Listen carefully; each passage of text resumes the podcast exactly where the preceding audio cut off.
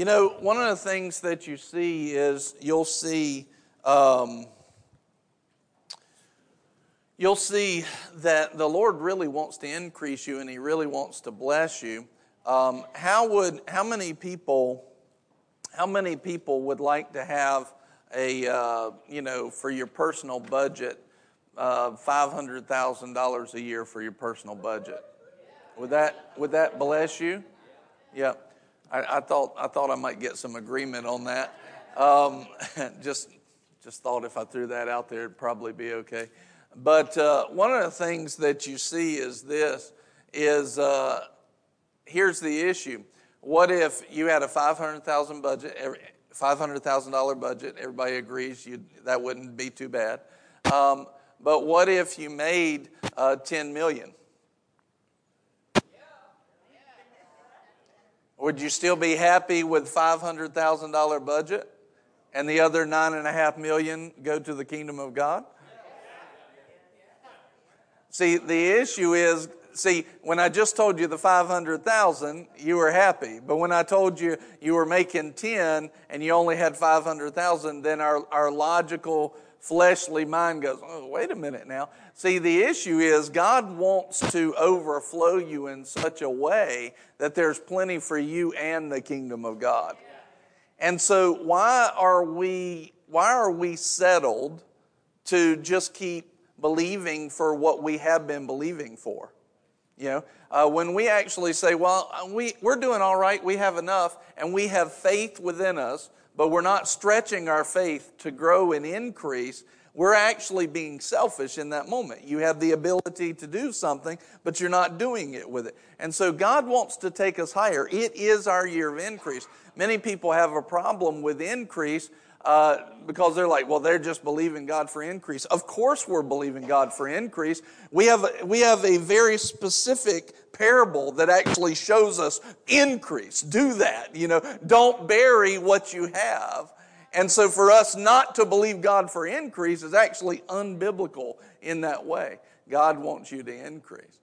But we have to understand what it's going to look like when God increases us. He doesn't care if He doesn't care if you've got $100 million flowing through your hands every single year. He doesn't care about that. He doesn't care if it's $1 billion. He doesn't care. Doesn't care a bit. I had heard a story recently.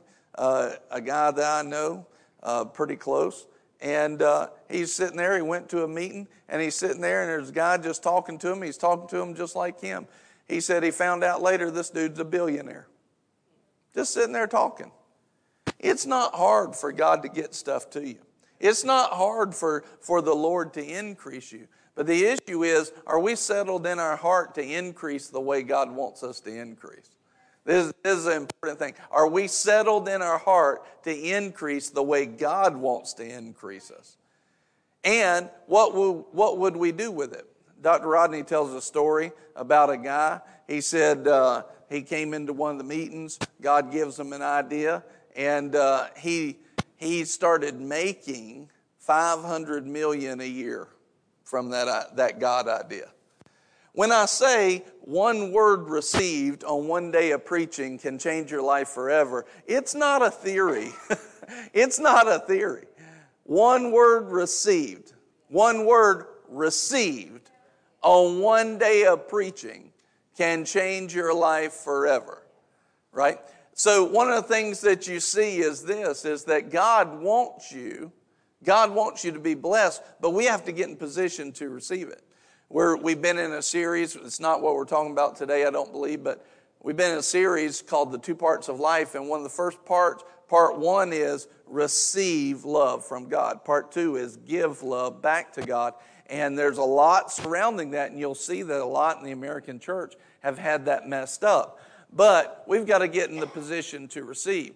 So how can God give you a plan to go have that kind of increase financially? And see, finances is just a symbol of all the other increase. You can increase in your love. You can increase in the anointing. I'm constantly believing that the anointing flowing, the anointing can do it. The issue is, can I get in a place where I can allow the anointing to flow at its full capacity? So it's not the anointing that's being that is held back or that's weak. It's, can I let the will of God flow through me?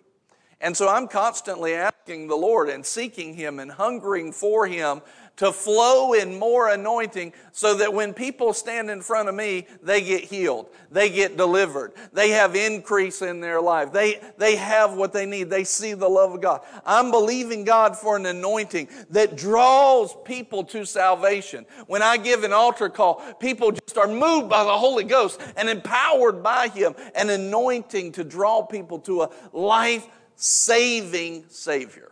Right? I'm believing God for that always to increase. I started out with a little, and I just kept believing God for more and more and more and more. And that should be every single one of us.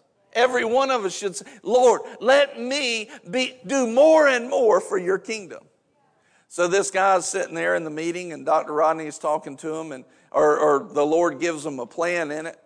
And Dr. Rodney gets stuck in a city because of some weather, and they shut down the commercial flights, but he had to go somewhere, and it was okay for them to take off, but they had to do it now. So he runs into this guy who's got his own personal jet. And he says, here, you get on my jet, I'll take you home. They get on the jet, they start talking. They said, you know what? He said, I am now making $500 million a year.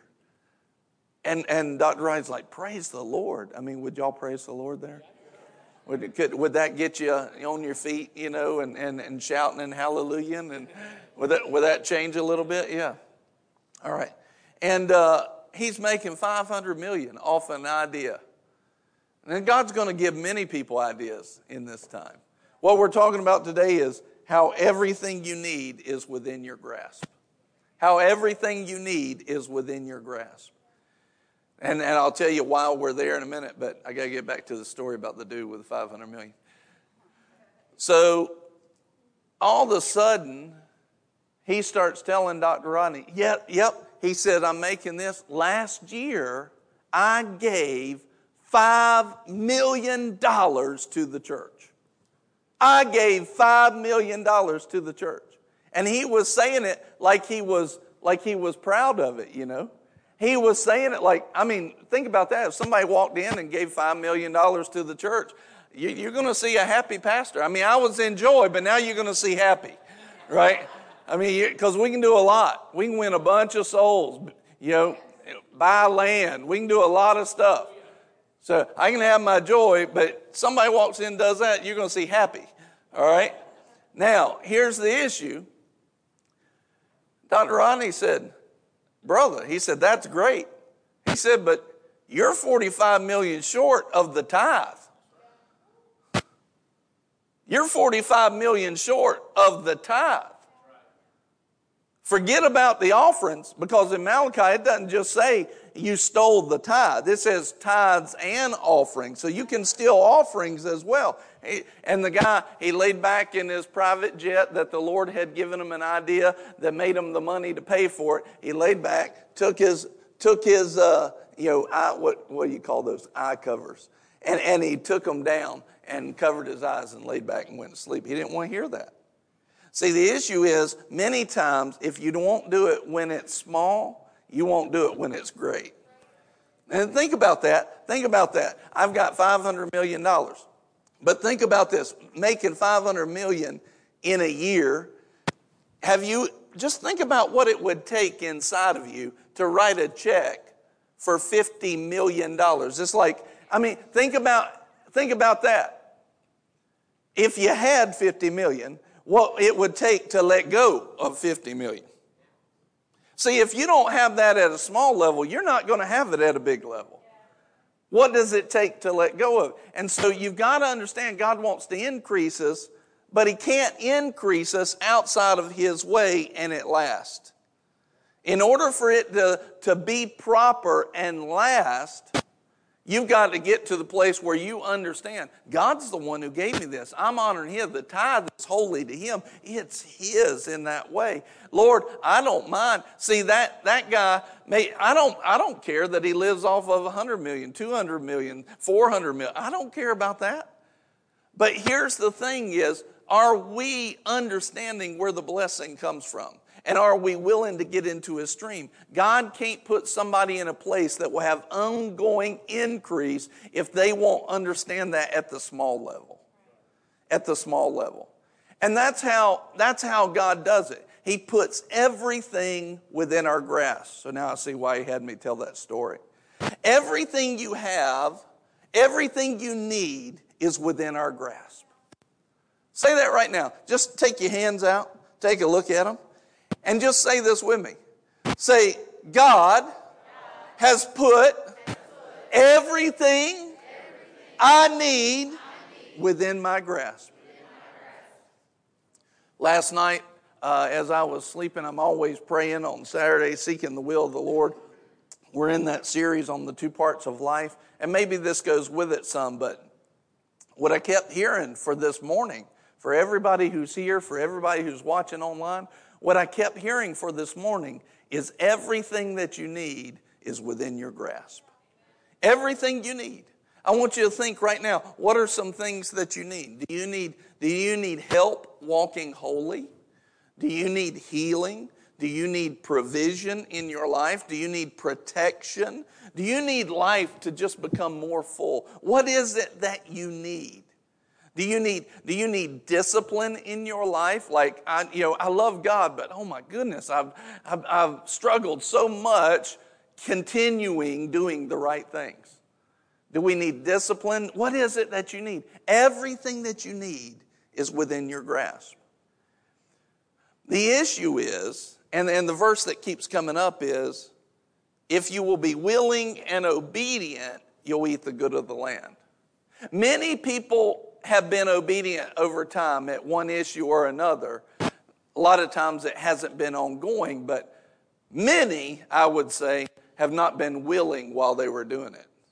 You know, even in the offering, it's kind of like this. It's like, oh, yes, Lord, I just praise you. I worship you. And if you could see their mind and their heart, they're like, and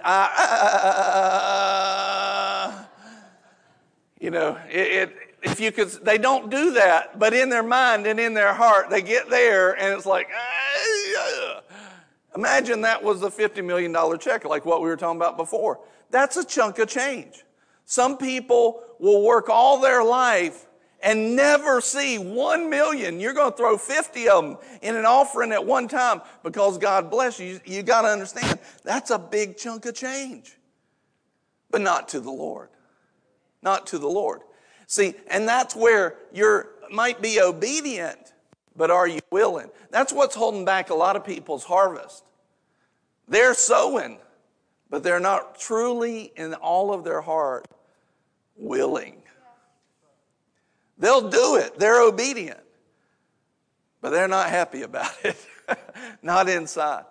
Brother Hagin had a story one time, and finances weren't coming in, and he was out on the road. And, you know, some of these guys really plowed the ground for it to be easier to spread the gospel. Brother Hagin, Oral Roberts, Brother Copeland. You see these guys, when they used to say God is good, people would lob rocks at them. Now we sing songs about it. It's the goodness of God. And it's good to talk about that. Actually, people have taken that so much into a ditch that God's so good that they're telling people you can sin again. So they've gone way too far, and you can see why some people fought about going that direction. But they were trying to get people to do good by the law and by legalism, not because of the goodness of God leads men to repentance. And so we needed a revelation of the goodness of God. And when they used to tell people that God was good, they would throw them out of churches. And you don't really see that anymore. They broke through. They plowed that ground. They took the hard ground. They picked up the sticks. They broke the rocks loose and piled them up. They broke through those things and made where ground was hard, they made it ready to receive the seed of the word that God's a good God. That God's a good. We can stand here today and say God's a good God. People will be online. They'll shout. You know, they'll be enjoying and say, it's your year of increase. And we go, woohoo. Not everybody's right with it. That was almost like I never was a cheerleader, but woohoo. All right. So that was pretty good. Twice, yeah. And God, you know, you can say God's a good God. You got people that'll actually shout about it. But it wasn't always like that. And so you had people, Brother Hagin would, he was, you know, ministering, and most of the time they didn't, in those days, you had a minister come to town, you didn't put him in a hotel. That generally took too much money, and the church was poor because they didn't believe God was a good God. They didn't believe in, by faith, receiving an abundance and walking in that overflow. Living in the overflow. I'm wondering if y'all are with me at all this morning. Living in the overflow. Amen. Amen. They didn't believe in that. They believed in order to be humble, you had to be poor. And that's not true. That's not true at all. That's why even on our vision it says living in abundance. That's not just talking about money. It's talking about abundance of everything. The anointing, mental health, spiritual health, joy of the Lord in overflow, protection, finances, everything. We're living in the overflow. We're living in abundance. It's our year of increase. Matter of fact, every year is a year of increase. He just highlighted it this year. He just highlighted it. But then you have to see, you got to have somebody, you know, this is the victory that overcomes the world, even our faith. So in order to actually step out of lack and over into the victory, there's got to be somebody that reaches out with their faith and says, it is my year of increase. It is my year of increase. You got to have people that'll say, I'm not sitting still. No, I'm not sitting, you know, with my hand on my hands like I'm sitting on my faith.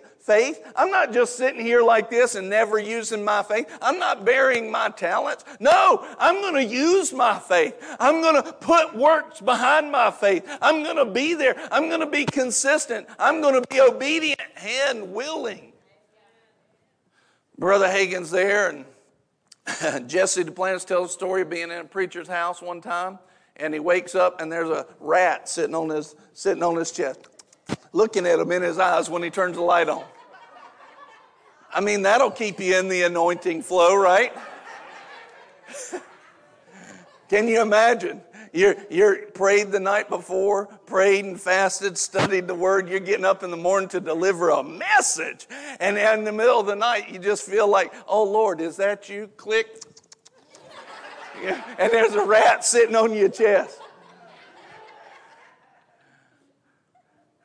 I imagine the Shondakais they heard in the pastor's bedroom was not what they thought it was. It wasn't Jesse getting holy. I imagine that was him running around the room trying to kill that rat. There's guys that broke ground on these things. And should.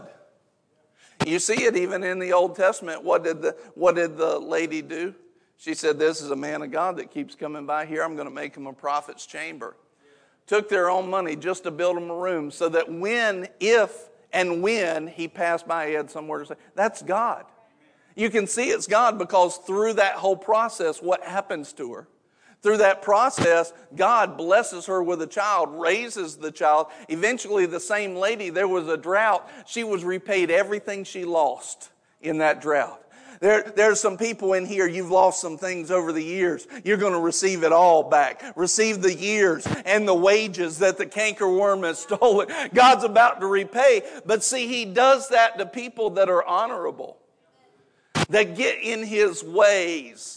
They get in His ways, not their ways. They step out of their ways and get in His ways. They do it His way. They're, not only are they obedient, but they're willing. Oh, glory to God. So Brother Hagin's on the road and not much is happening, and all of these, his finances are short. He believes he's a man of faith, but finances are not there. He went to that verse. He says, if you be willing and obedient, you shall eat the good of the land. He said, Lord, I'm not eating the good of the land. He said, this is wrong. This should not be. I'm your child. So what's he doing? He's reaching out with his faith on that. He's putting faith on that promise. And he's saying, I'm unwilling to sit here and let this continue to be normal. I'm unwilling to allow lack to continue to be normal. It's not normal. He said, no, I should be eating the good of the land. I should be eating the good of the land. God spoke to him. He said, you're talking about a promise you don't qualify for. He said, I don't qualify for it. He said, yeah, you're obedient. He said, but you're not willing. He said, let me tell you, I got willing and real quick. Within just a few seconds, he said, I searched my heart and I got willing. You know, what does that look like for us? Well, in tithes and offerings, it's really easy to make an example there. But how about this? Willing and obedient. How about this?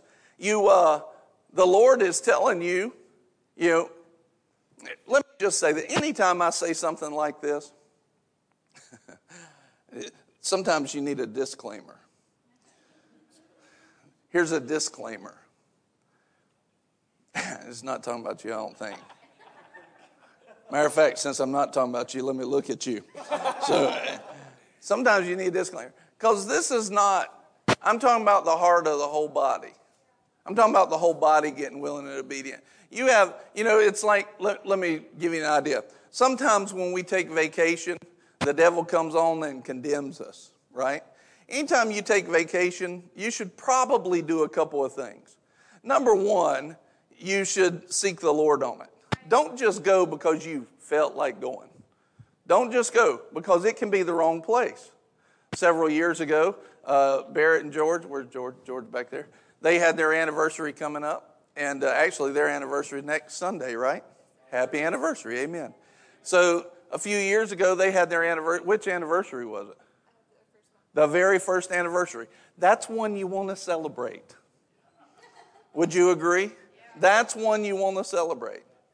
And it's their very first anniversary, and they had learned that I, as their pastor, carry an anointing to oversee their life. There's an anointing there. There's a supernatural ability. And they realized that, and they had learned that, and so they planned a getaway on their very first anniversary. And what's wrong with that? Nothing. Yeah, everybody's like, I don't know how to answer that. I feel like we're going somewhere, you're setting me up, and I'm just going to be quiet. I get that. I understand it. Nothing's wrong with that unless you haven't sought the Lord on it. Unless you haven't done it His way. Everything is within our grasp, but only if we do it His way.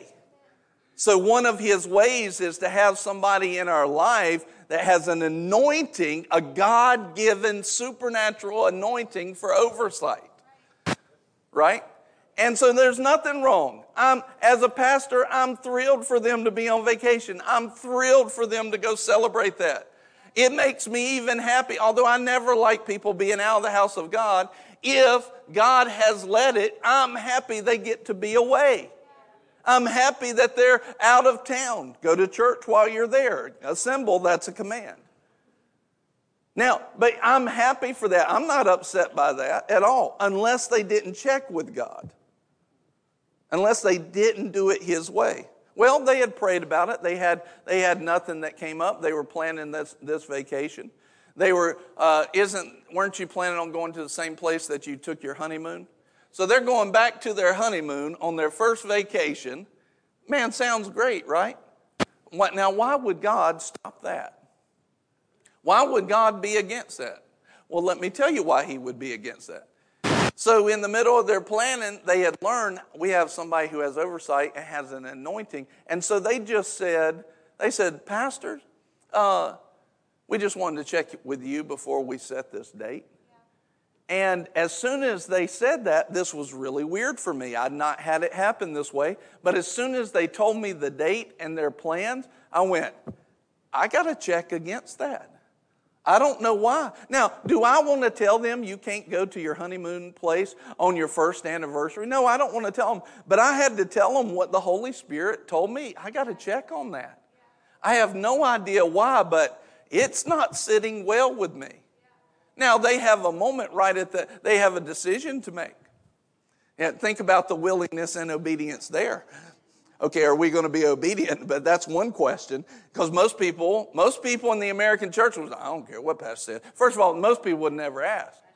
They wouldn't have stepped into God's ways, but watch what stepping into God's ways did for them.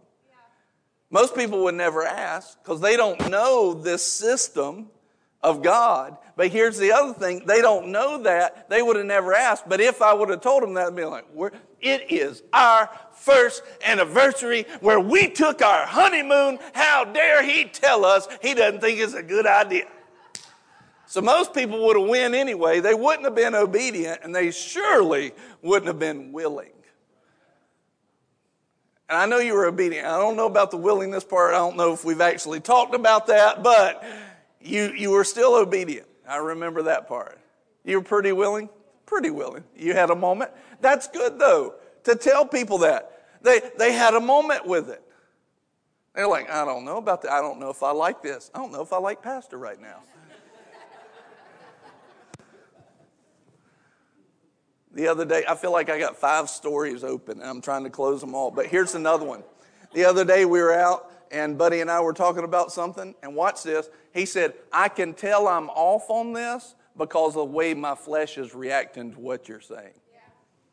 Ding, ding, ding. There's some wisdom right there. That was very wise. Very wise. Took me years to get there. Yeah. Took me years. Anyway, all right, that story's closed. All right, back to this story.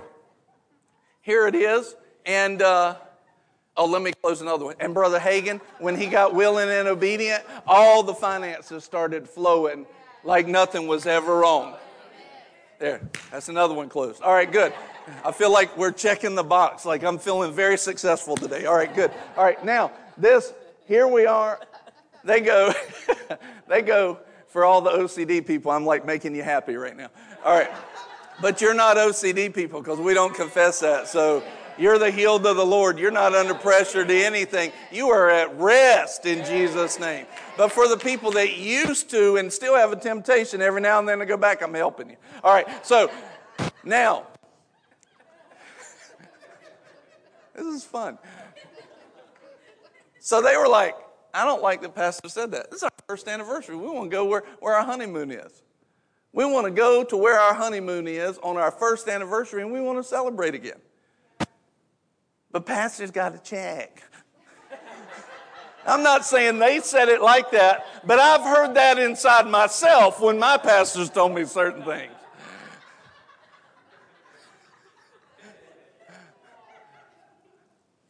But pastor, I don't know why, but I just have a check. That's the way it was. I don't know why. They got willing and obedient, did not go to that place, rescheduled and went at a different time. Guess what was going on that week? A hurricane came in and flooded the whole town. They would have been in the middle. Think about that. They'd had to go through all. Think about the headache of trying. Most places don't cover that stuff. If weather comes in, your money's out. They would have either lost money or had to deal with the issue of trying to get it back, right? That in itself, and that was it. I didn't know that. I didn't know what was going to happen in the weather. I just know when they asked me, and a lot of times when people ask me, I've got nothing. Sometimes I got something. This time I had something, and it was, don't do that. Why would pastor tell us not to go to our honeymoon on our first anniversary? He is just so rude. Who does he think he is? You know, the devil will have you thinking thoughts like that. Oh, he's just your loving pastor that wants you to be blessed, but he had a check that you're not going to be blessed when you go do that for some reason. What if a hurricane didn't come in that week? What if that wasn't the issue, but everything was hunky-dory until that dude ran the stoplight and nailed you? So we don't know all that stuff. That's why we have the Holy Ghost to figure some of these things out. And when you get into God's ways, it helps. So my whole point in telling that story, all right, closed. All right, so my whole point in telling that story is I don't mind people being gone at all. But I know from experience and from the Word of God, there's some things that God will share that will put you always in the right place at the right time, doing the right thing. Can you say blessings? I don't want to be in the right place at the right time, doing the wrong thing. I don't want to be in the right place, but at the wrong time, doing the right thing. I want to have all that lined up and just walk in the blessings of God and the overflow of God. God puts that stuff in our grasp, within our reach. The issue is, are we obedient to Him and His ways and willing? Because if you're willing and obedient, you'll eat the good of the land. I want to eat the good of the land. You know what happens when you get blessed and you start eating the good of the land? Other people are looking on. Oh, I see him blessed. How did he get blessed? How did that blessing happen? What did he do to get blessed? I want to be blessed like him. Look, he looks sharp in that suit. That's a nice tie. It matches so well. How did he get blessed? Nice shoes. Ooh. Right? What happened, the Word actually tells us that God gets glory when His people walk in those blessings. The Word shows us that God gets the glory. Now, of course, if somebody says, you're so blessed, and he goes, oh, thank you, I worked for that. I made that $500 million myself. Now, see, he's taking God's glory. He's not giving honor where honor is due. The whole design is for God to put His glory on you and for people to see that glory and say, what is going on with you? How did you get to this place? And you say, let me tell you what I did.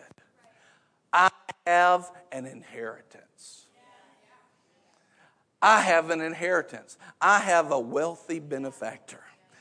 He gives me all of the wisdom I need. He tells me what stocks to buy or cryptocurrencies right at the right time and tells me right when to sell them too.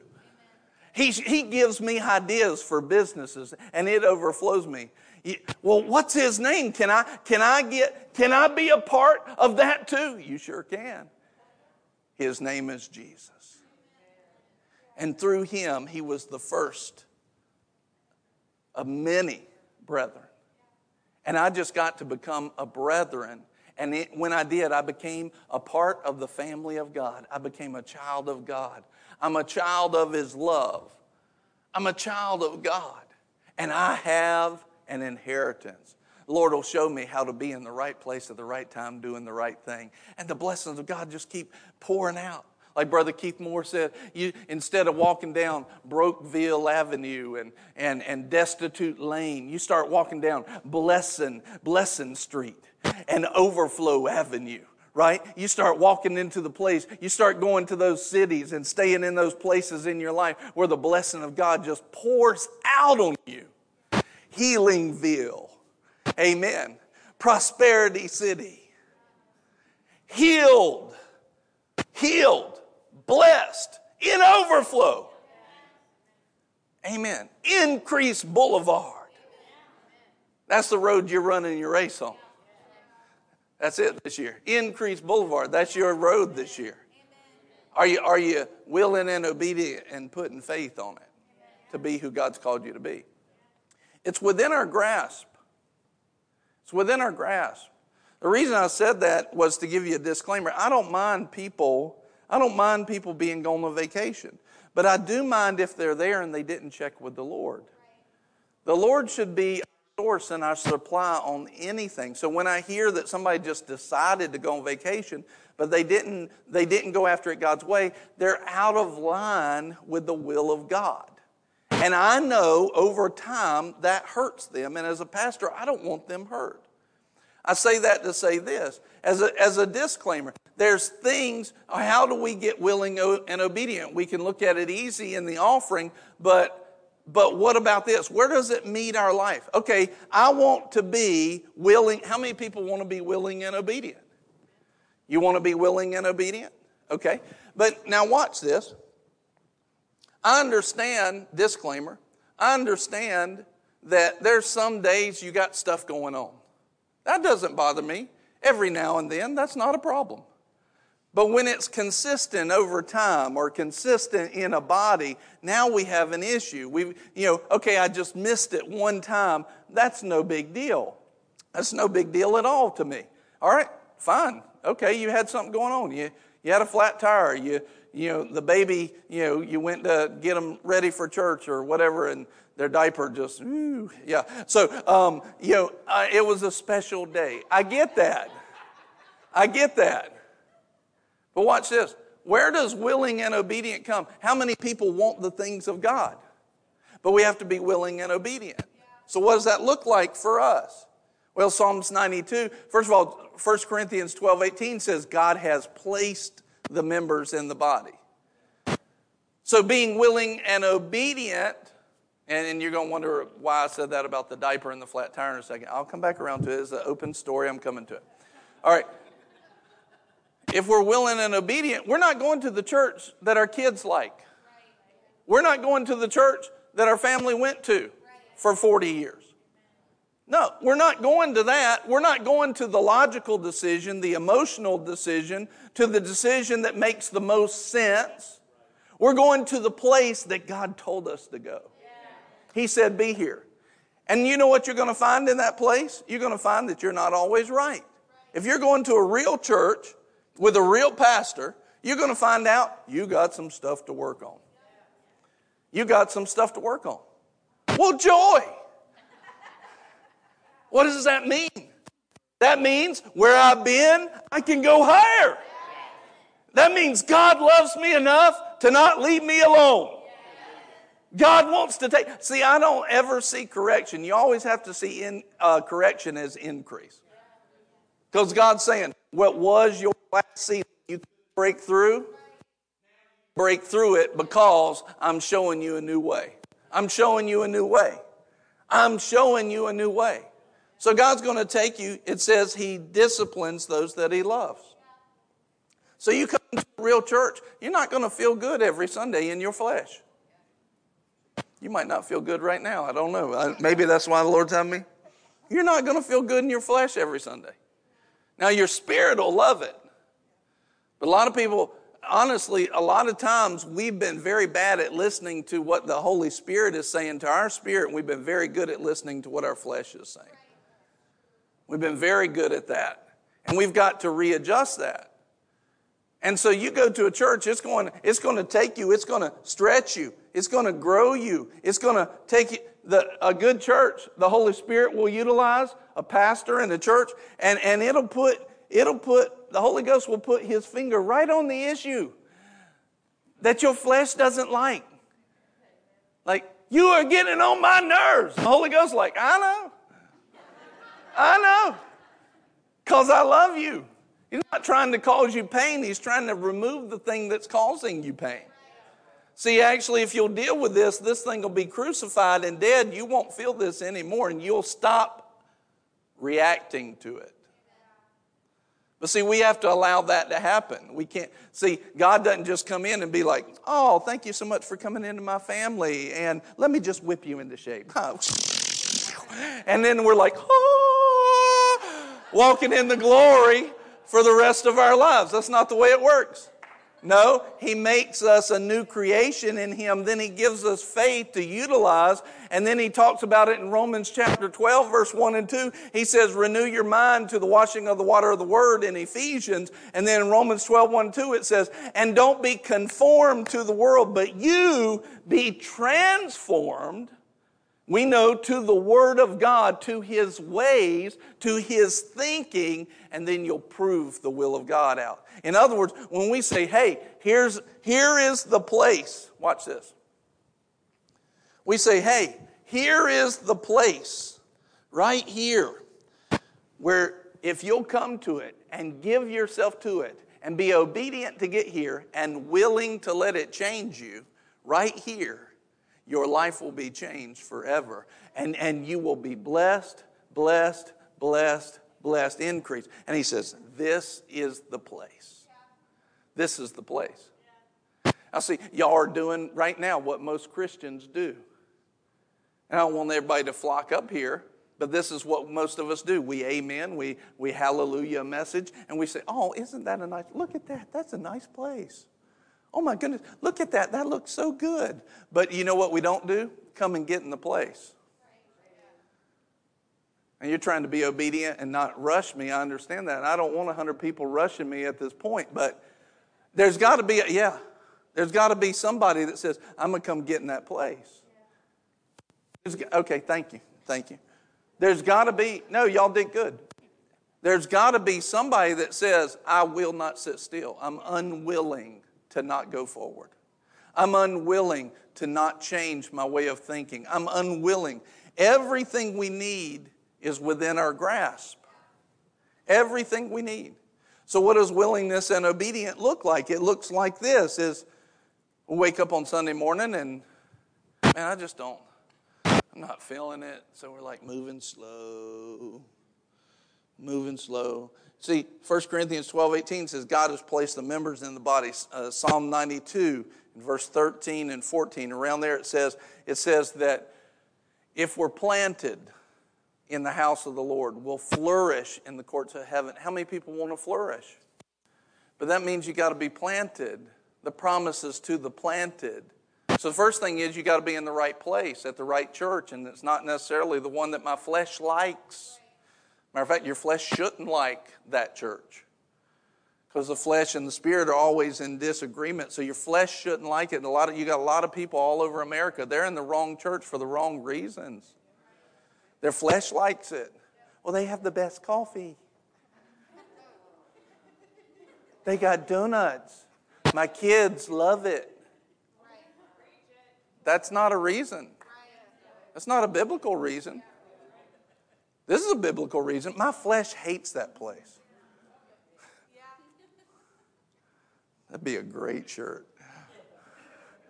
My flesh hates my church. People that understand would get it. My flesh hates my church. That's a good church. I'm not saying that we're being hard on your flesh just to be hard. I mean, we could take all the seats out and turn the AC off. Lock the bathroom doors.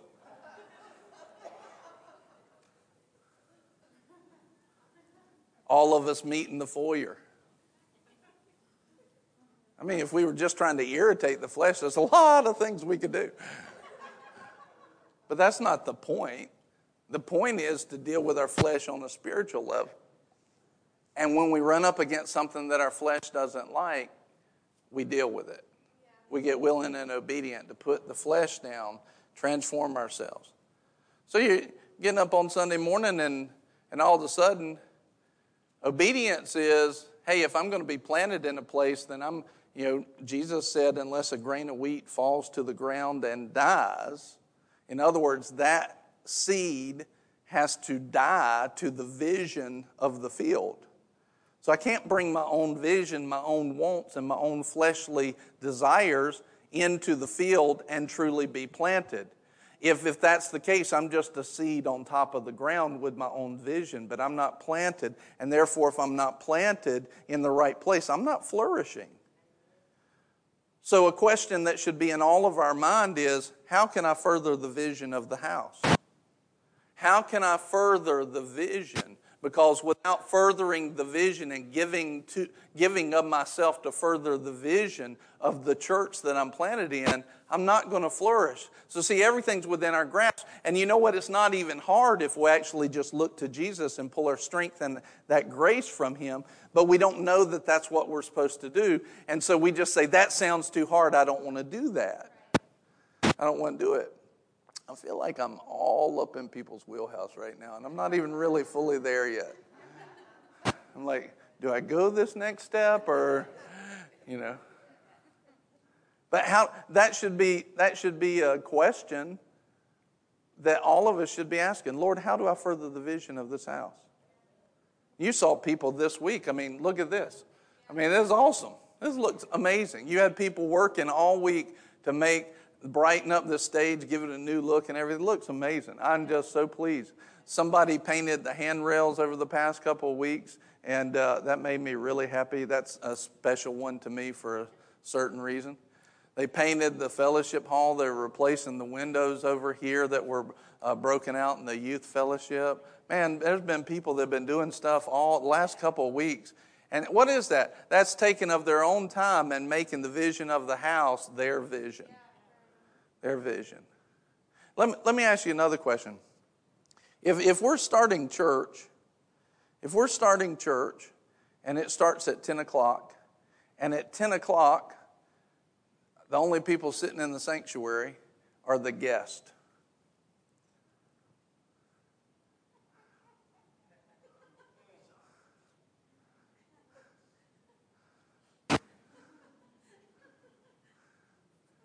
Just letting that simmer a little bit.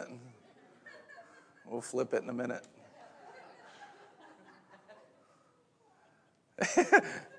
Where'd the hallelujahs go? I'm teaching you how to flourish.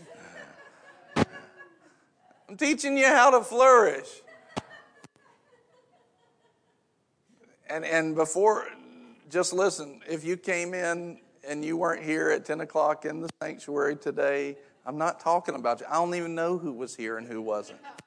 I don't know.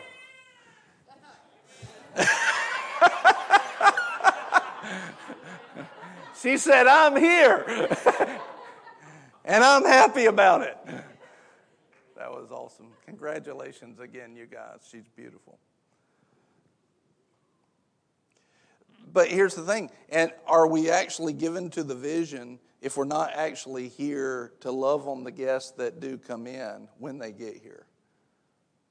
Are we planted in that way? See, it's got to be, I was asking the Lord how to bring this up. I didn't know it would be through the message, but you can see how the Lord led it here. See, a lot of times we're not eating the good of the land because we're not given to God's vision. We're not given to God's vision. I'm not talking about any one specific person. I'm talking about us as a body. There's some things we need to grow in. There's some things we need to grow in. If it's a house of love, people should feel that love, and they should feel it before they even get in the doors. They should feel it. They should be welcomed with arms of God's love. They should. They should feel like they're in the right place.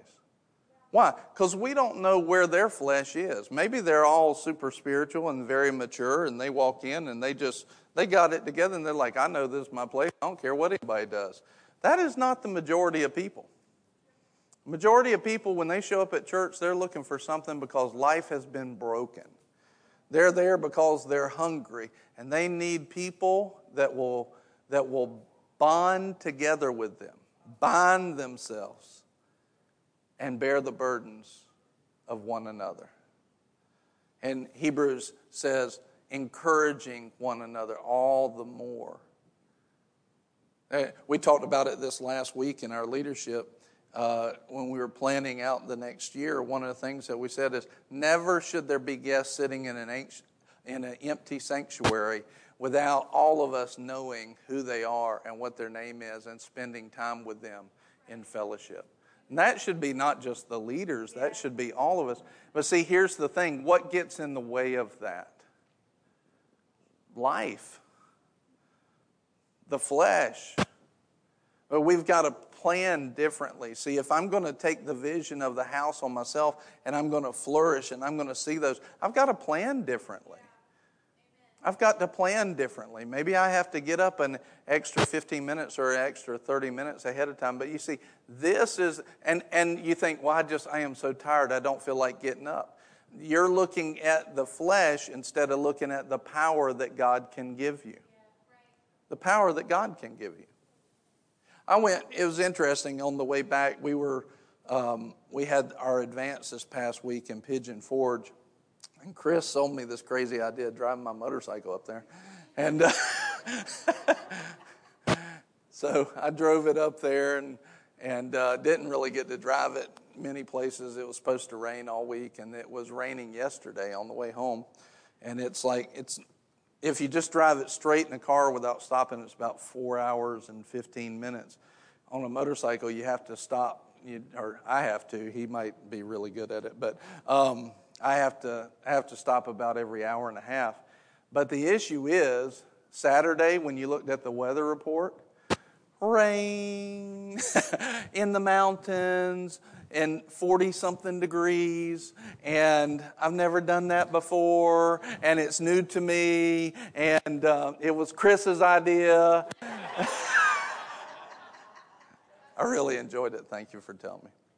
Actually, I wanted to experience that. I wanted to go through some of that stuff, although that's not what it was calling for at the beginning of the week, because I knew I'd learn and I'd grow. And one thing I learned is what temperature I can normally operate at, what do I need for it, and all that. I learned a whole lot of stuff this week about that, which I'm really happy about. But the issue is, now I want you to see this, we had a good week, but semi-long week, and I don't know why, probably because the milkshake place we went to on Friday afternoon jacked me up. And Saturday night, about midnight, I'm like this. Or Friday night. But I got to get up Saturday morning. So the only thing that I could do, that I looking at the weather report, I sent Chris, I said, help me know how to think through this exactly. I said, it says rain all day, and it's going to be from basically Pigeon Forge all the way to Asheville, which is an hour and a half to 2 hours, depending on traffic and everything. And it's going to rain beyond Asheville. It may still be cloudy, but it looks like the rain stops. But it looks like all it does is get more and more intense throughout the day. Like I could wait till the afternoon, but then you're talking about a 5 to 6 hour drive at night. And I may still get wet. The only thing I see is that it may start about 6 o'clock or 7 o'clock in the morning. And if I can get in front of it, I might not get wet. And so then if I leave at that time. But here's the problem with 6 o'clock or 7 o'clock in the morning.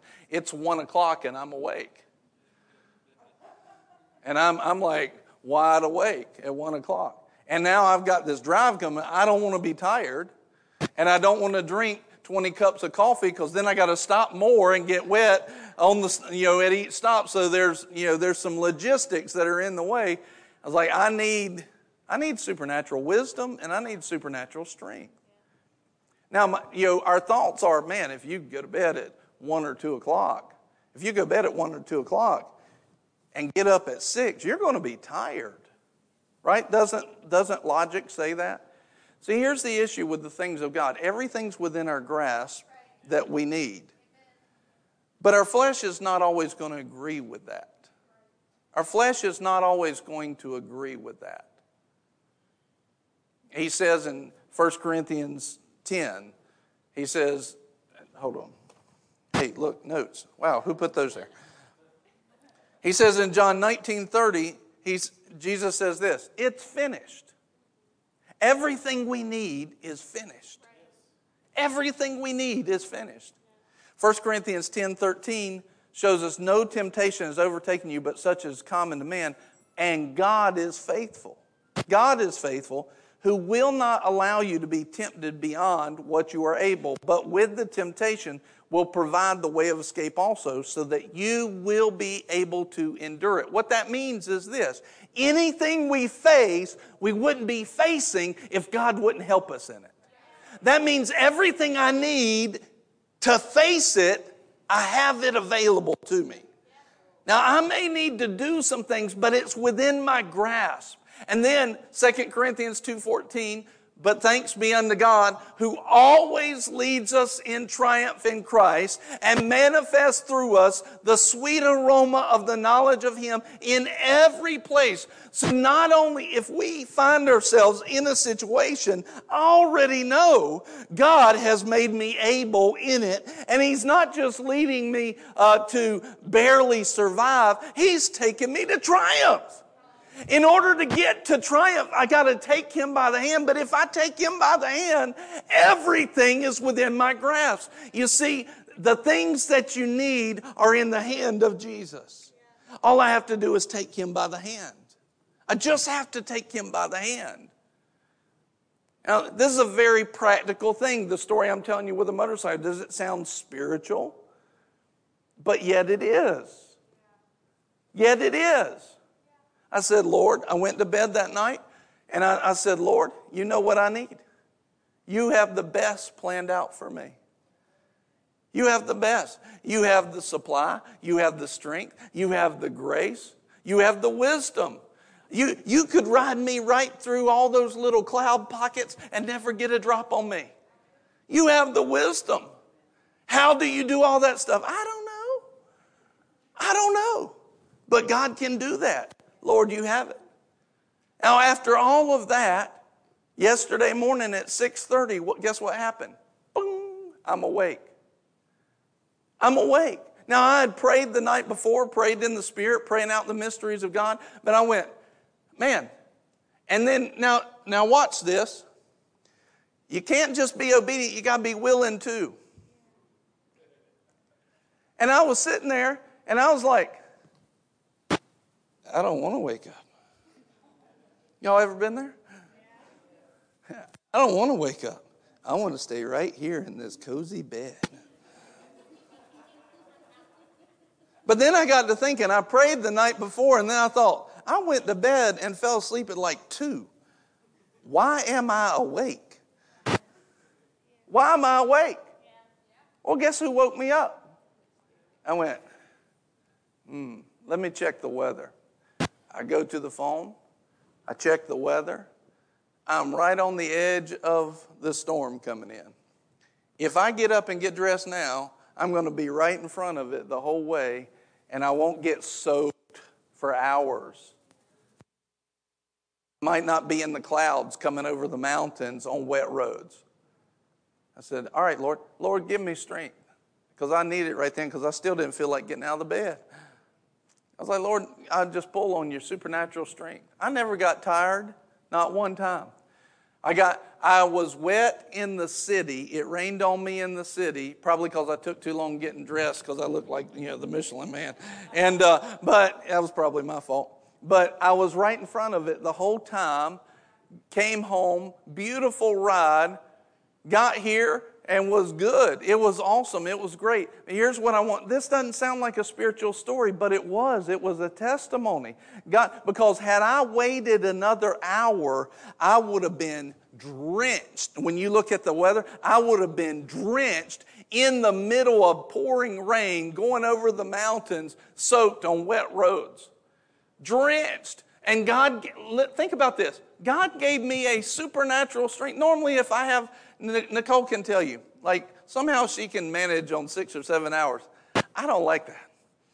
I'm not that. I like 8 hours at a minimum, right? That's me. If I don't have 8 hours, I feel it. I didn't even feel it. That was supernatural. What I did was I said, Lord, there's a grace for me to have triumph today, and I draw on that grace. He gave me a supernatural strength just so I wouldn't get wet. Did you know He'll do the same thing for you? He'll flourish. Everything you need is within your grasp. We just have to take Him by the hand and understand that He is a good God. He is very concerned about all the things going on in your life. The issue is this: will we move to His place and be happy to do it? This is the place. He shows us how to live by His Word. Will we take a step and change our thinking, change the way we're doing things? Lord, let me plant myself here. Being planted at church is just a part of being in His will, being in that right place, being planted and being a part of the vision. That's just a part of it. That's one of the things He's told us to do. But everything He's ever told you to do, He's empowered you to do it. He's sitting there, come here, Mark, and just stand there and stand in the middle with your hand out to me. Jesus is standing there like that, but smile because you're Jesus. and we know from a few weeks ago, I got to remind you. All right, He's standing there like this all the time. He's standing there. He's always leading us to triumph in Christ. In Christ. He's standing there waiting. You know, every Sunday morning, he's basically here, stand at in the altar and put your hand out towards, toward them. Every Sunday morning, he's like this. God's calling you, hey, take all that garbage that you dealt with all week, take it, drop it right here, and leave it. Walk away like it never happened. Confess it. Repent of it. He's standing like that every Sunday morning, every Monday morning, every Tuesday morning. You get up and say, Lord, I just give you this. Lord, I receive your strength. If I need to wake up, wake me up. He woke me up.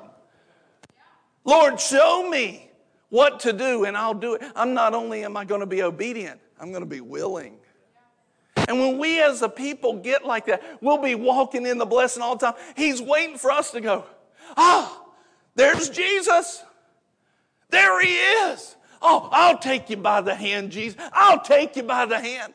And he'll say, okay, and he'll lead me right to the triumph. Go ahead. He'll take me right to the triumph. I don't even have to know where to go. You know, hey, look there. You know, he'll lead me right to the triumph.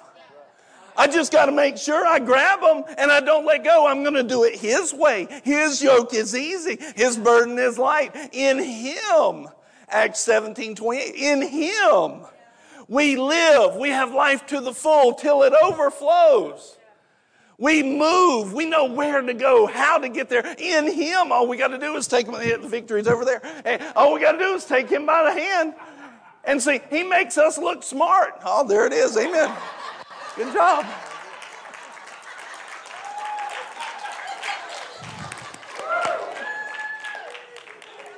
All we got to do, he'll show us his ways. All we got to do is take him by the hand, don't let go. You realize, I mean, if you could actually see the video of us, like in heaven, and what we were doing versus what we thought we knew. And you know, you ever been? It'd be like one of those things where we're like, squirrel, hey! We're like one of those, you know, one of those kids that has no discipline in their life, but they got one of those leashes in the store, and they're like, and we're all over the place. But praise God, we know how to hold on to Jesus' hand. He makes us look smart. He makes us look like we know what we're doing. But if you could actually see it in the spirit, we're not quite there. And then all of a sudden we run up and he says, hey, he's holding us by hand. Hey, pray for this person. We're like, oh, okay. And we pray for that person and they get healed. And then we're like, look at us. I have arrived. If you could have seen it in the spirit, we're like, all over the place. He makes us look smart, even where we don't know what we think we know. If we'll just take Jesus by the hand, he's the one that helps bring us up to par. He's the one who fills in the gap. Spiritually, we're just beginning. Honestly.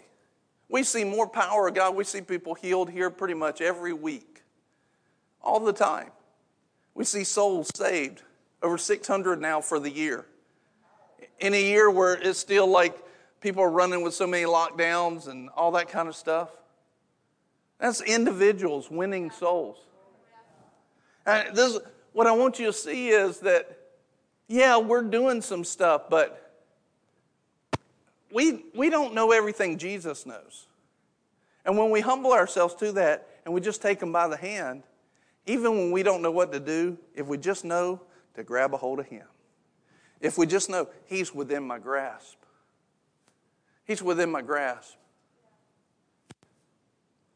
when we feel like we don't know enough. Mark 11:24 says this, believe that you have received. In the Greek language, it means take it. You, Phil, will you come here real quick?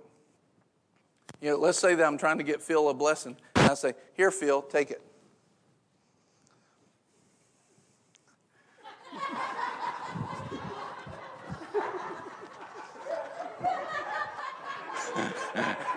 Now see, if I held it without out of his grasp, how unjust am I?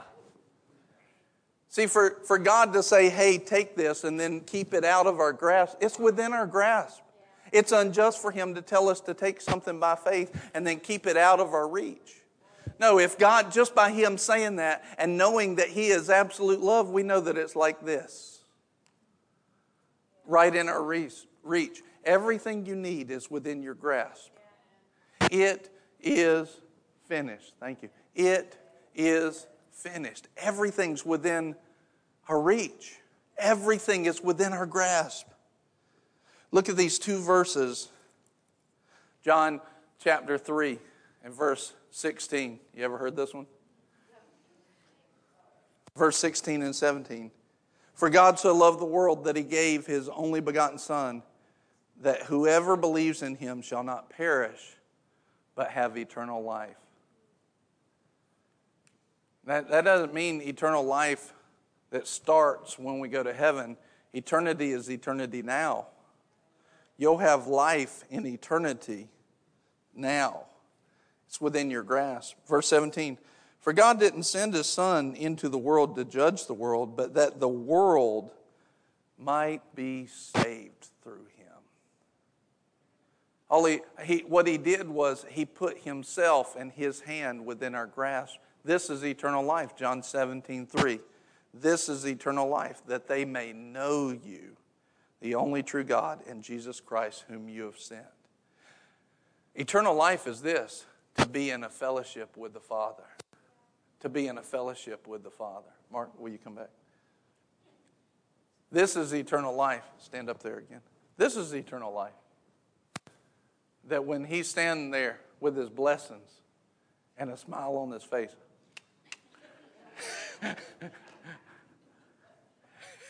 if you don't know it, we had a picture the other day, and Mark was up here, and he looked like he was on trial. And I was like, we got to change that. When he's standing there, all we have to do, he says, look, I made this available not to condemn you, but to save you. You know, the devil will make you feel like coming to an altar or giving your life to Jesus or committing to him even publicly is the worst thing ever. And that's not really what's going on. If you could see in the Spirit, you'd see a Savior waiting for you to come to the right place and saying, if you'll just come to me and come to my ways, I'll make everything right. It's within your grasp. It just takes a step of faith. Lord, I believe that when I grab a hold of you, I'll have everything I need. I'll have the healing that I need. I'll have the provision. You'll save me from lack. You'll save me from tragedy. You'll save me from all of these things. Lord, whatever it is I need, it's within my grasp. You wouldn't have told me to take hold of it if you were holding it where I couldn't reach it. No, it's within my grasp by faith. Everything, Jesus, remember his words in John, it is finished. It literally means the price is paid in full to save you from whatever you need saving from, to empower you in whatever you need empowering. Everything you need is within his grasp, within your grasp. It's simply a step of faith that says, Lord, I'll do it. I'll come to you, and I'll do it your way. And in Matthew 16, we see, he says, come to me. The word is not listen to me only. It's inferred. It's listen, but then come. Step out. Do something about it. Put some action with your faith. Listen and come to me. And then he says, take my yoke upon you. Not like an egg yolk, but like a yoke with farm animals where they plow. He says, look, I'm going to have you doing work. But when you do it my way, it'll be easy. When you do it my way, it'll be light. When you go in here, it'll be easy. When you drive home from the mountains in the rain, it won't be hard. Oh, he cares about that. Yes, of course he cares about that. He even knows how many hairs you have on your head. I don't know that about myself, nor do I care. But God does. He knows. He cares. He's got it all figured out. It's within our grasp. We just have to take him by the hand, because in him we live and move and have our being. Romans 10:9-10 says this, is if you confess with your mouth Jesus as Lord and believe in your heart that God raised him from the dead, you will be saved. Everything you need is within his grasp. Everything you need. Wow, I thought we had some bass coming through at one of the audio lines. Everything you need is within his grasp. It's within your grasp. Everything you need. I want you to close your eyes right now. I just want you to think about it. What is it that you need? What is it that you need? Not even what you need, but what are some of the things that you want? Like, I didn't need to ride home dry yesterday, but I sure desired it. Some of you have some major things in front of you that you need them fixed. You need peace on it. You need joy over it.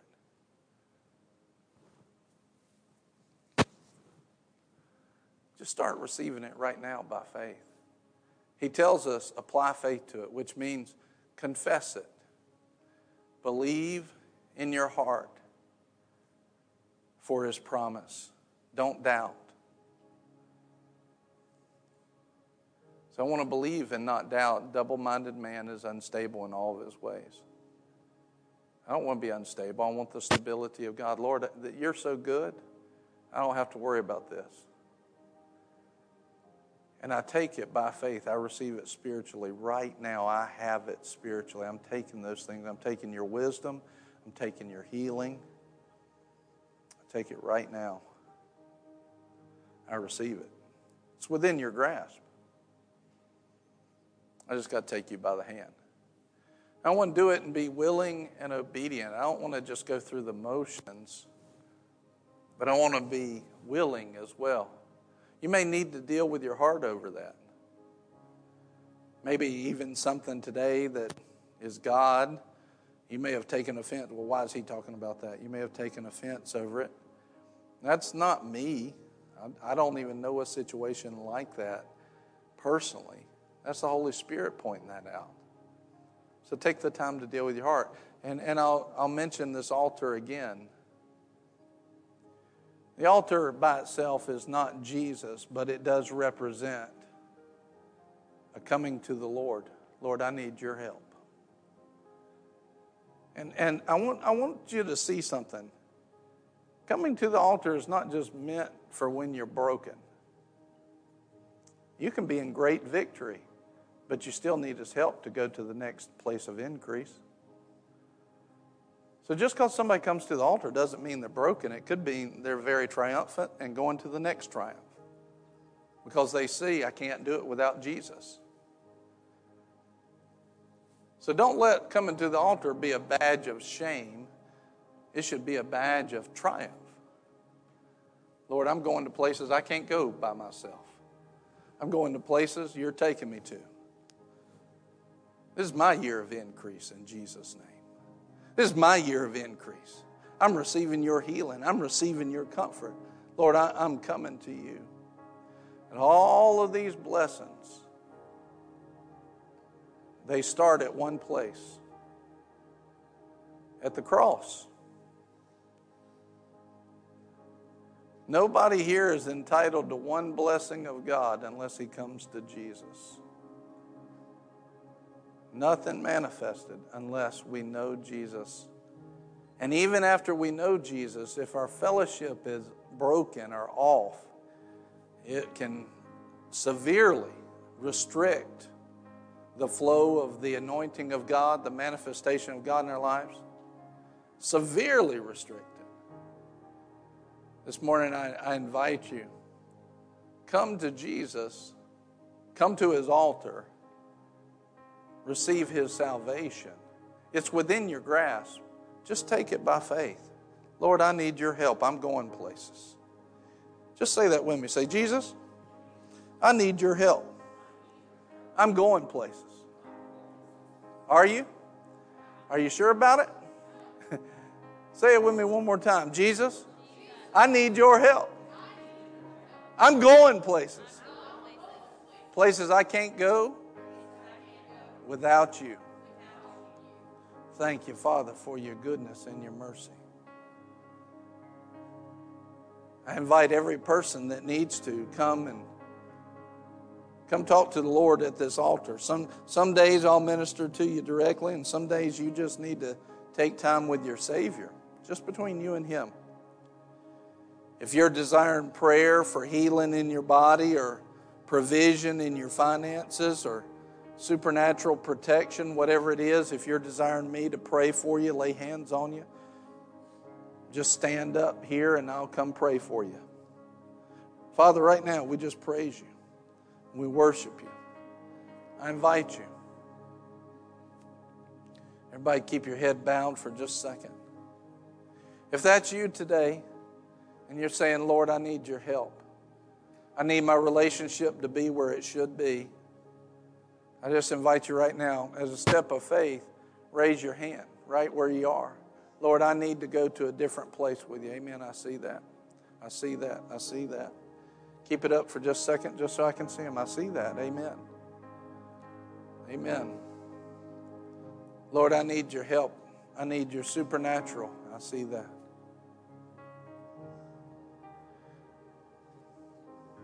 Along with everybody else, specifically if you raised your hand, I want you to come and stand. I want to pray with you. Just stand, form a line.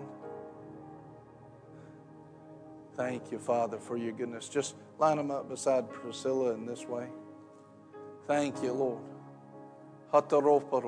It's within your grasp. Do you understand that when you take a step of faith today, raise your hand, step out, when you take that step of faith, you're grabbing a hold of something supernatural, of something powerful. And God is not going to be denied. He said, oh, I see my child, and they're reaching for me. I see my child, and they truly need help. They're not just crying. They need help, and they are desiring it. What does any loving parent do in that moment? Scoops them up. We have a picture of that in the Bible in the story of the prodigal son. The son had all messed up. He had done it all wrong. He had messed it all up. What do we see from the father? When he sees the son coming, he runs, grabs him, hugs him, pours out his love on him, put a robe on him, put a ring on his finger. And that son stepped right back into the inheritance of God. That's for you today. No matter who you are, where you've been, today is the day the supernatural happens in your life. We see it again, I think it's John chapter 8, in the adulterous woman. Religion is about to kill people. Religion is wanting to stone some people. Break out the rocks. But Jesus, acting on behalf of his Father, he never did anything. But what he saw the Father do, he never said anything. But what he heard the Father say, receive this for yourself right now. As you just hear this, hear this, hear this. Here's what the Father said to that sin. Neither do I accuse you. Go and sin no more. In other words, take on the grace that I have for you and live by my supernatural power. Don't live by what you think you've got to do or how the world has taught you. You can live wholly by faith. By faith. Just like with the ride back from the mountains yesterday, I decided, Lord, I need your grace. I need your power to help me. If I'm feeling like doing something I shouldn't be doing, if I get an idea or a thought that I've got to put down, I'll start praying in the Spirit. It's one of the powers of praying in tongues. I'll start praying in the Spirit. I'll confess, I hate sin. I love righteousness. And I have the anointing of God to help me. You can walk holy by faith, because God will empower you and strengthen you. So I want everybody in here today, I want you to pray this with me just right now. Just say, Jesus. Pick that up a little bit. Jesus, right now, I receive your grace. Jesus, you are the Lord of my life. Whatever you tell me to do, I'll do. Whatever you show me, this is the path. I'll walk on it. You're the director. You call the shots, and I will be obedient. I believe you died for me, and I believe that God brought you back to life. And I want you to hear this part specifically. Say it with me. And Lord, when you raised up Jesus, you didn't leave me in that grave. You didn't leave me in that place of death.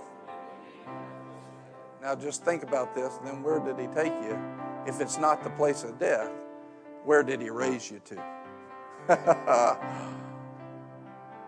He raised you out of death to go into life, and life in abundance to the full till it overflows in Jesus' name. It's within your grasp right now. Do you receive it? Say, Lord, I take fullness of life by faith. I have it now. It's helping me. My relationship, my fellowship with you, it's helping me now to walk like you in this world. In Jesus' name. Jesus, I ask you, fill me, overflow me with the Holy Spirit and fire in Jesus' name. Now just receive. Raise your hands and just receive right now. He's pouring out on you. Thank you, Lord. Now when I pray for you and I lay hands on you, I want you right then just receive what it is that you needed. Thank you, Father, for an overflow of your anointing, for an overflow of your grace. Yeah,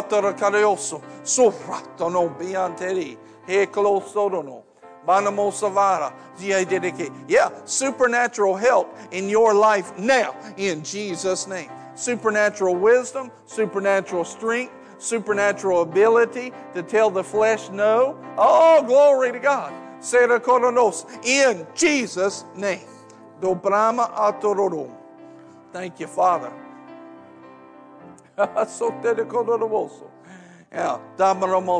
You take that hold of that grace like I took hold of it yesterday. But you take a hold of it in every area of life. Lord, I'm going to lean on you. I'm going to do it your way. I'm going to be willing and obedient. And I will eat the good of the land in Jesus' name. It's not just talking about food. It's talking about every blessing of God. Whew. I'm going to take hold of your grace. I'm going to take hold of your grace in Jesus' name. Just receive it right now.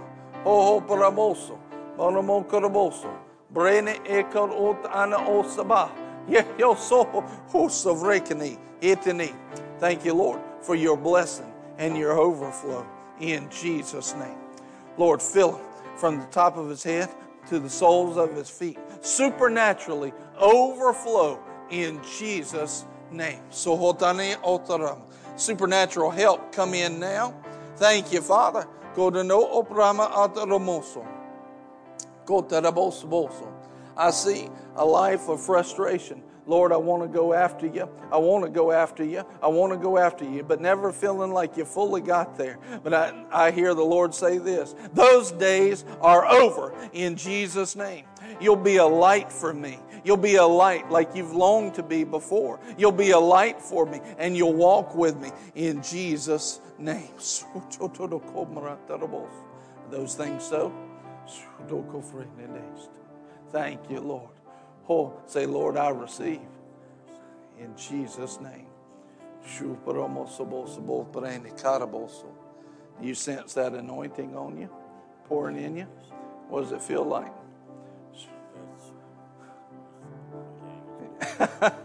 Yeah, just receive all of it. Say, Lord, I receive it now.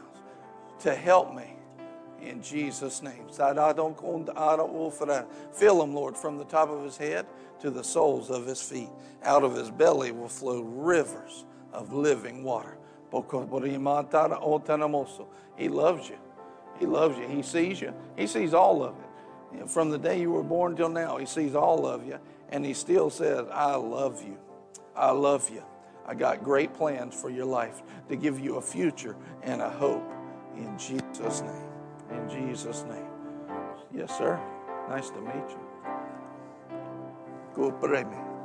Yeah, supernatural help.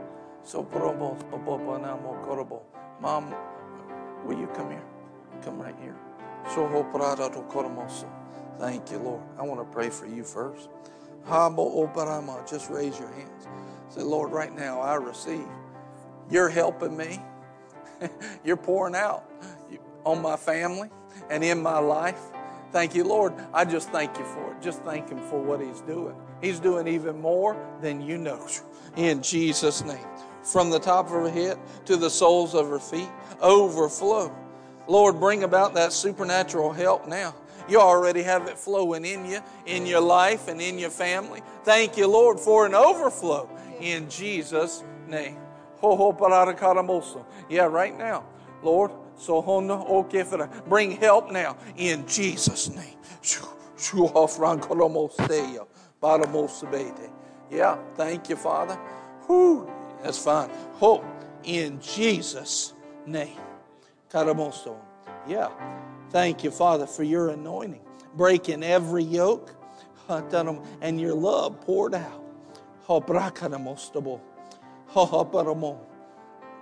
When you decided to step out of your chair this morning, you set up an appointment with a Father that loves you beyond what your logical brain can know.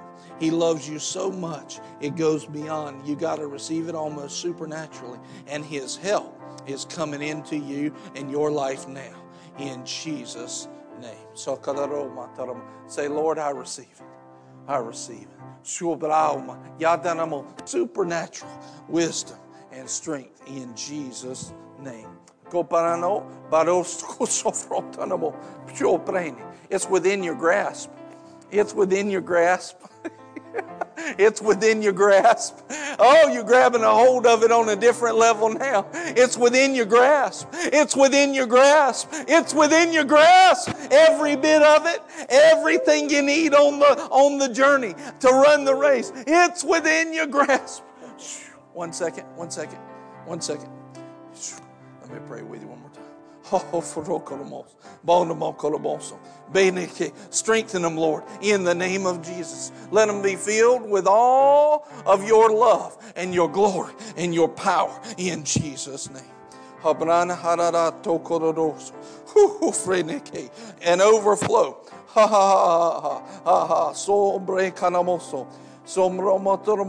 One of the things, very simple, I think the Lord wanted you to see.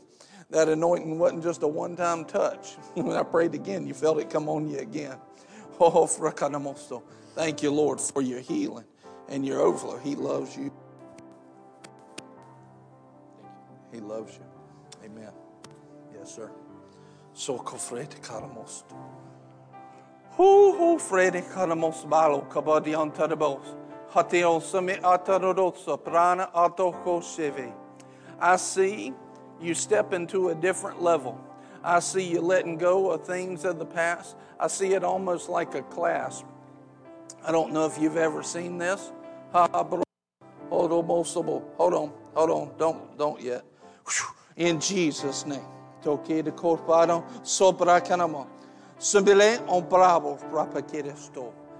Jesus' name. If you ever shot a compound bow, they have a trigger release, and it holds on to the cord. And I see where it looked like this is going to be knit to my life forever. But you didn't realize Jesus had his finger on the trigger, and he was waiting for you to come up and say, it's time to let it go. In Jesus' name. In Jesus' name. In the name of Jesus. In the name of Jesus. In the name of Jesus. In the name of Jesus. Thank you, Father. In the name of Jesus. In Jesus' name. Blessing be. Thank you, Father, for an overflow. Thank you, Father. Soho Torokotes. Halokodobos Brede. Bansorokoso. Sodom. Gopelum. Kabono Kobotoroboso. Potokodobos. Brede Kana Osevete. Danamosobo. Dededede. Dedamoso. Torobosobosoboso. Now, right now, you just, here you go. Hoo, hoo, hoo. In Jesus' name. Say, Lord, I take hold of your joy in new ways in Jesus' name. Thank you, Father. Yeah. Ha, yeah. Yeah. Thank you, Lord. Thank you, Lord. You'll grab a hold of the grace in new ways. You'll see it empower you to do things that were frustrating and irritating before. And it'll be so that you're like, this wasn't as big of a deal, but I thought it was. But you'll also see it take you to new places of supernatural grace, supernatural graces in Jesus' name. In Jesus' name. Harukove ebo sobo tamon. Atarako do bombi. Bando blopani elfre otharabo osoborobo. Just raise your hands. Lord, just say it with me. Say, Lord, I receive. And I grab hold of everything you have for me. In Jesus' name. Gobrana adioso banano. Yeah, let your anointing overflow. Thank you, Father. Thank you, Father. Thank you, Lord. Say, Lord, I receive.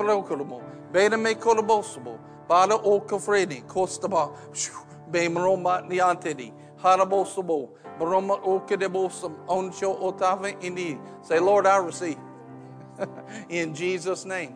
I grab hold of every blessing in the name of Jesus. Lord, thank you for filling her with your grace and your strength. Fill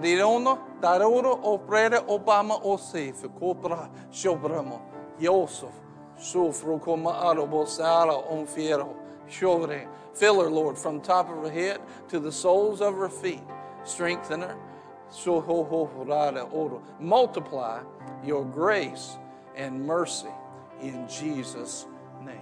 So did him just receive. Thank you, Father. See, as it goes back to the willingness and obedience, you want to be obedient, but then there will be those pieces of the flesh that doesn't want to be willing. And that'll stop it from being everything you want it to be. But when you just turn to the Lord and say, okay, you remember that message? Okay. And you just say, Lord, okay, and you get that in your heart, everything changes. Okay. Say it with me. Say, okay. Say, okay, Lord. See how simple that is? Now, well, look, did you feel that change? Okay, Lord. Say it again. Okay, Lord. Just say it again. Make it between you and him. Yeah. Filled with all grace. All grace. I see him strengthening your arms with his power and grace, doing things that you didn't think you could do. Stepping into things that you didn't think you were even worthy of. But I see him lifting you up to a new place as you also say okay to the Lord. You'll grab hold of a supernatural strength and you'll do things with him and for him that you didn't even think were possible. You didn't even think were possible.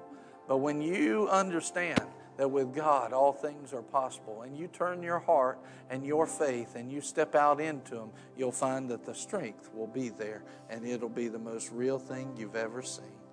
Amen. Amen. Sohotara ada ando osofo haha kodin otalon chopera kotolosti bakoreni mayo ye be osofo robos Vanam o teraboso. Even more things the Lord will show you, how to walk with more power and to walk with more efficiency and productivity. Hatarabosable, obviously, if you're not walking in it now, it's things that you don't know yet. Things you're not even maybe supposed to know based off of where you've been and what you've seen and done. Ha, ha, ha. But the Lord desires to bring you up to a place quicker than normal. Just hold them up. Yeah. Just thank you, Lord, to bring you up to a place quicker than normal, quicker than other people get there. But it goes along with how you'll reach out and grab it by faith. Lord, sohotarama. Let them see so clearly what is your will and what isn't. Let it be changed. Let his thinking go to new levels. Let him ditch some of the old. See it as new. I just declare right now in Jesus' name, this day you won't see things the same anymore. They will be different. You'll look at things in a different way. Thank you, Father. You'll look at things in a different way. You'll look at things with a higher maturity. You'll look at things with a higher thought. You'll look at things with a higher sight. Thank you, Father, in Jesus' name. And he'll empower you, and he'll give you the grace to walk it all out in Jesus' name. In the name of Jesus. Say, Lord, I draw on your grace. I need it. That's true for everybody, not just her. I need it. Say, I need it too. More than I thought. Put your hand on your belly.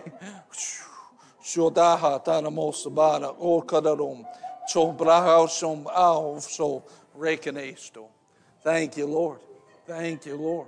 In Jesus' name. In Jesus' name. Thank you, Father. Amen. Amen.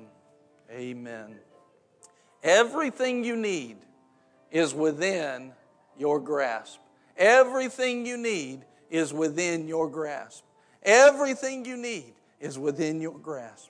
Just take Jesus by the hand and watch what he has for you.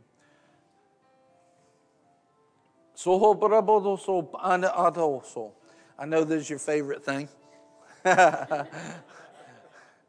But I know the Lord's telling you, you need to step out more when he's drawing you. He's drawing you and the devil's trying to get you to stop. But there's something that happens in a prayer of faith and that anointing being imparted, okay? So just act on that. God will give you strength. Just like right here, you did it because I told you to. But you could have done it by yourself. Amen? Just raise your hands. In Jesus' name. Lord, let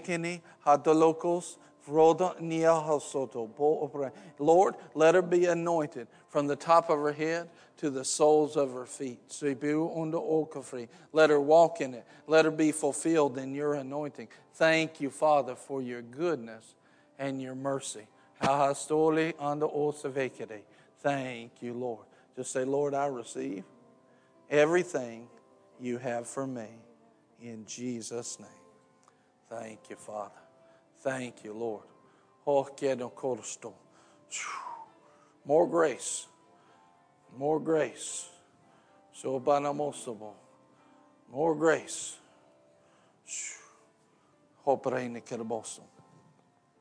Thank you, Father.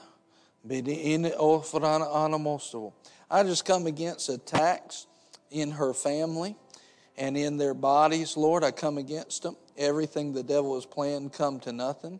But also just in relationships. Thank you, Father, that relationships are healed and they are sealed by the Holy Ghost. And I thank you for it, Father. Whether you've seen them already or whether it's something the devil had planned to come out, I come against it now. I plead the blood of Jesus over every relationship in Jesus' name. We plead the blood of Jesus over every body now in Jesus' name. Amen. Amen. Hallelujah. Hallelujah. It's within your grasp.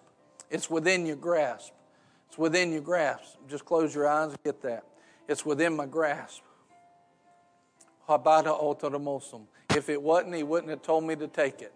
It's within my grasp.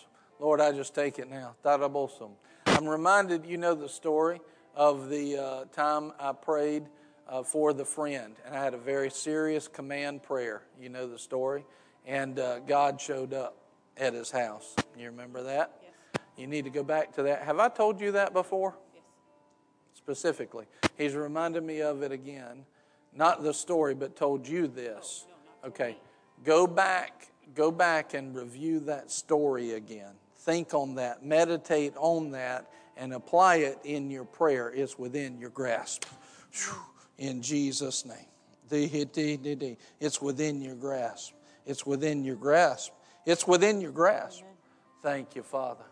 Thank you, Father. Hallelujah. Hallelujah. Amen. Amen. Amen.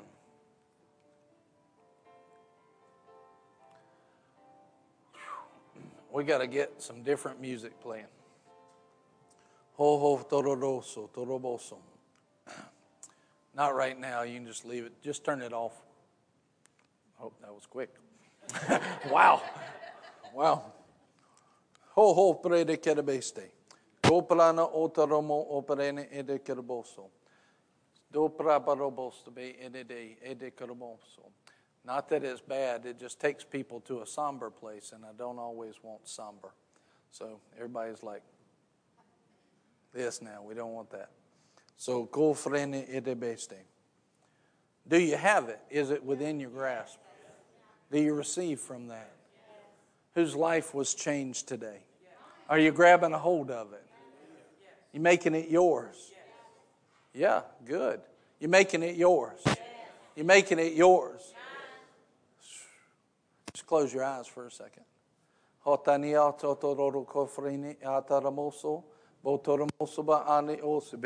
Thank you, Father, for your goodness and your mercy. We praise you and we worship you and we receive everything you have for us in Jesus' name. Amen. Amen. I know you have announcements and have something. One thing I want to say about the announcements. 2 weeks, I felt like I didn't feel like I was about to sneeze, but it sounded like I was about to sneeze. In 2 weeks, we're going to have a special offering for ICCF. We have a couple of special offerings each year. One's for the Pregnancy Resource Center, and one is for ICCF. And so just seek the Lord. Seek what the Lord would have you to give. If you went to the leadership training last weekend, how many people were blessed by that? Were you blessed by it? Huh? Were you blessed by it? I thought you were. And it was really powerful, really powerful. There was about 300 people there, and they just sowed into them. They didn't take up an offering, sowed into over 40 pastors and all of the people. And that's what they do. They help build churches. Actually, our leadership team got to experience something this week that they don't always get to. The training through ICCF that we have received as a church allows us to do much more than what a lot of churches our size do. And what we saw this week, we actually got to talk to a pastor that's been on a Zoom call or a FaceTime call. And he's been ministering for about 2 years. And he and his wife sat there in tears as the Lord just poured out into them the leadership and his grace into them. And they got to be a part of what ICCF has actually done in our church and in our church body and in theirs. If you understand what I'm talking about, then you know. If you don't, you should ask me, what is it that they do exactly? And they basically will just help pastors and help churches to walk in everything that God's called them to walk in. And they don't ask for a dime. They don't ask for anything. It's been that way ever since we've been apart. They just want to help. So what we do is about once a year is we take up an offering. And so just ask the Lord. 2 weeks from today on the 14th, what the Lord would have you to give to that and to sow into that. When you sow into that, you're not just sowing into one church. You're sowing into literally thousands of churches and pastors. And ask the Lord what He would have you to sow over and above your normal tithes and offerings. And whatever He says to do, just do that. The Lord will give it. And if He says, let's say that He says, I want you to give $10,000, right? Then, and it's a lot, and it's more than you have in the bank account. Then what you just say, well, if you told me to do it, then I'm asking you for the grace to put it in my hand. And the Lord is accountable to that. So if He's asking you, don't shrink away because you don't have something. Say, Lord, what is it you want me to give? And then believe God to put seed in the hands of a sower. Amen. I turned it over. I know y'all got some other announcements, but I wanted to announce that one. Okay, I've got business stuff, but before I do, it's Pastor Appreciation Sunday. Amen. So I'm going to get out of the way as soon as I can, but I do have some announcements for you. First is youth tonight at 4 p.m. Youth, you had a week off last week, so if you were in grade 6 through 12, be here tonight and expect the power of God to be on display. It's going to be phenomenal. Impact is back in person this Tuesday at 6 p.m. If you are not yet a part of Impact, you can be. It's not too late to sign up and enroll and be a part of what God is doing. For those of you who may or may not know, Impact University is a fully accredited university that we do here in-house, fully accredited. You get a legit degree, associates, bachelor's, master's. It's phenomenal. You grow leaps and bounds. So if you are interested in growing in the things of God, see me afterwards and I'll get you some info on that. Life groups are back this week. Guys, clocks are falling back next week. So make sure that you do what you need to do so that way you show up on time. Amen. Say, I will show up on time. I won't be late. I might be early. Oh, you all said it. That was so nice. Aww. We're all going to be early. That was great. Holy Spirit Weekend is in 2 weeks, November 12th through the 14th. We're going to have prayer night that Friday night, soul winning Saturday on Saturday, and then Holy Spirit service Sunday. And if you would like more preaching and teaching like what took place here this morning, you can get that each and every single weekday by going to whatsright.com, and we have a daily broadcast that we put out. So for more teaching like this, go there. But I'm going to hand this over to Mr. Mark. But before I do, we love y'all. I'm not talking. The ELT's not talking today. But we love you. We honor you. And you don't know all of this, but everybody else did. We did surprise time while you were gone that Sunday. Service week that we did 2 weeks ago was in honor of pastors. We took care of the house that they have been gifted by God to shepherd. So all the things that have been done, that's in honor of y'all because we love you. All the souls that we won to the Lord this month, in honor of you. So the push that you've seen, that's been because we esteem what the vision of the house is and the gifts that you are. So that being said, Mr. Mark and then Mr. Kevin. I didn't write this. Amy's not here. She's doing a wedding, but she wanted me to do this in honor of y'all, and it's, I'm sure you'll love it, but it's a. This is what she wrote. Our pastor is a sweetheart, a sweet tart. Oh. For everything he or she does, he is always there to pick up the pieces.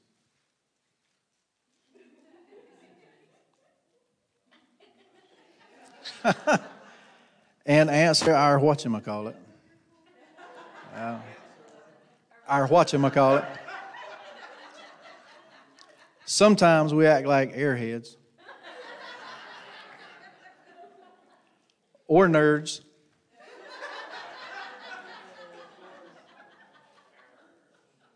And they probably think we're from the Milky Way.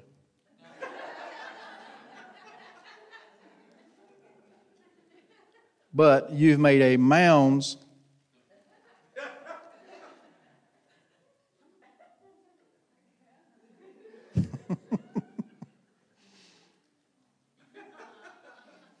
of difference in our lives. Thank you for getting us in double mint condition for heaven.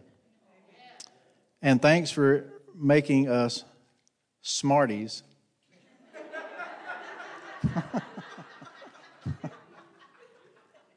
You deserve $100,000.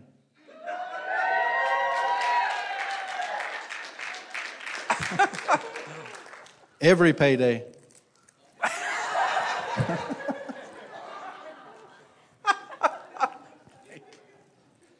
You will always be in our hearts, now and later.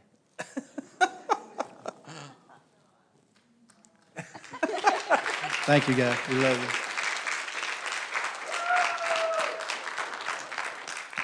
you. That was awesome. That was different. Yeah. You just made my wife's day. You're going to share all yours with her? Is that what's happening here? No, all those corny references. There's like more to come. Over here, more blessing to come. Trust me. If you don't mind, leave your candy there for a second and come on up here with me. We got overflowing. Abundance.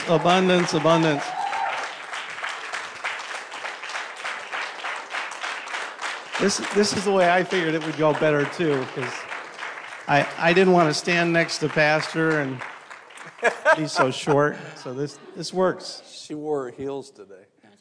No, you're good. You're closer than he is.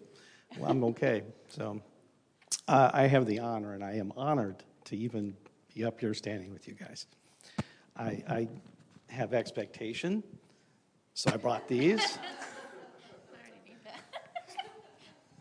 You get the clean ones. I got the used ones earlier. I had used ones, so maybe the Lord will just give me grace, and I'll be okay, and I won't blubber all over the place. But yes, there's more to come for you in that. We as a congregation, without question, are blessed to have you as our pastors. And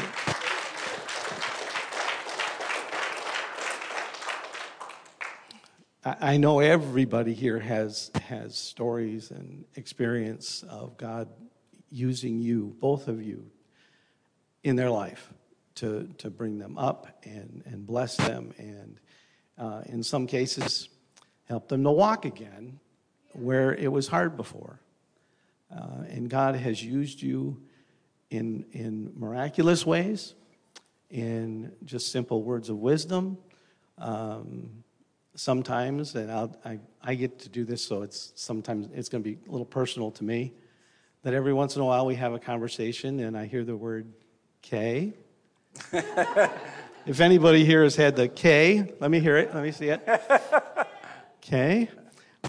I appreciate that. And as much as you're talking here today about, my flesh doesn't like it, but my spirit loves it and my future depends on it, that has been my experience, my life here, being planted in this church. As you are my pastors, sometimes even how you say it, it hurts sometimes. But you know what? Sometimes I don't need to feel better about it. I don't need to feel like it's what I want to hear. As a parent, sometimes the right thing is not comfortable. And that's totally good. Totally good. I am not where I was when I first stepped into this church. Yeah, I am much farther down the road to where God wants me to be, and all of us can have that same confession. Yeah, we've all seen that. We've all been there, and like you said a little earlier, we all have places we can come up, and we can all grow, without question, and we are blessed by you. We are blessed by your service to the Lord, your constant dedication, your willingness to share your time, your family. Your energy, your resources, the cool and fun tools that we get to use here at church. I'm a little bit of a geek, so I enjoy that more than anybody. The opportunity to serve alongside you has been a huge blessing, and we really want to bless you. I have something just for Pastor Nicole. Trust me, it's just for Pastor Nicole. How many pastors does it take to change a light bulb? None, because if they do it right, They shine the light.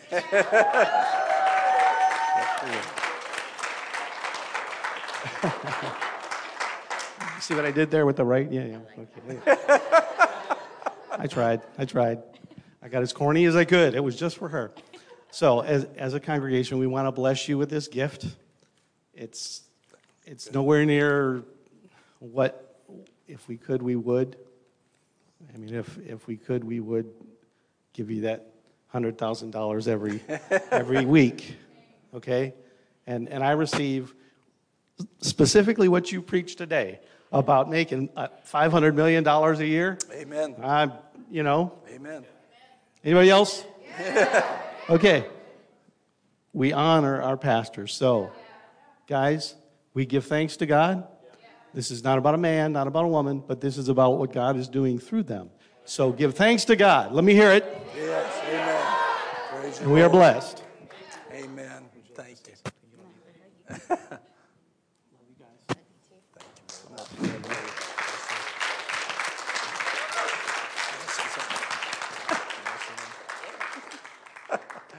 Well, it's...